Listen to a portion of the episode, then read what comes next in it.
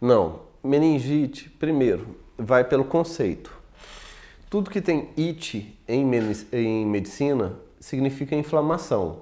Sinusite, inflamação dos seios paranasais. Conjuntivite, inflamação da conjuntiva.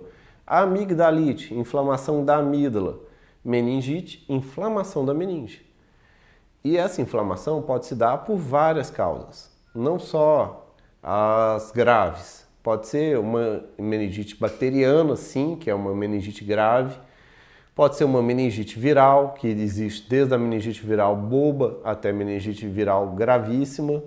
Pode ser uma meningite fúngica, pode ser uma meningite química, química no sentido, por exemplo, o sangue ele caiu na meninge, quando ele está sendo quebrado, as hemácias, elas irritam quimicamente a meninge e dá uma meningite química por quebra do, das hemácias e irritação da meninge.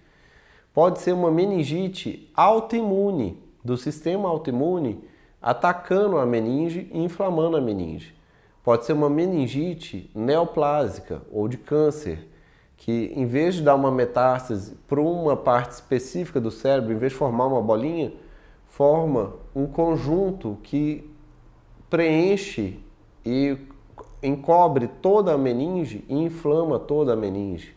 Ou seja, meningite significa inflamação da meninge, que pode ser várias coisas. Pode ser desde doenças graves realmente, que necessitam tratamento imediato, para poder ter algum resultado e até mesmo ter vida, manter a vida, ou até alguma doença muito boba, muito passageira, que às vezes se nem fosse no, no médico, ficasse em casa, esperasse tomar uma de pirona, passasse uma virose, ela ia passar como qualquer outra virose qualquer.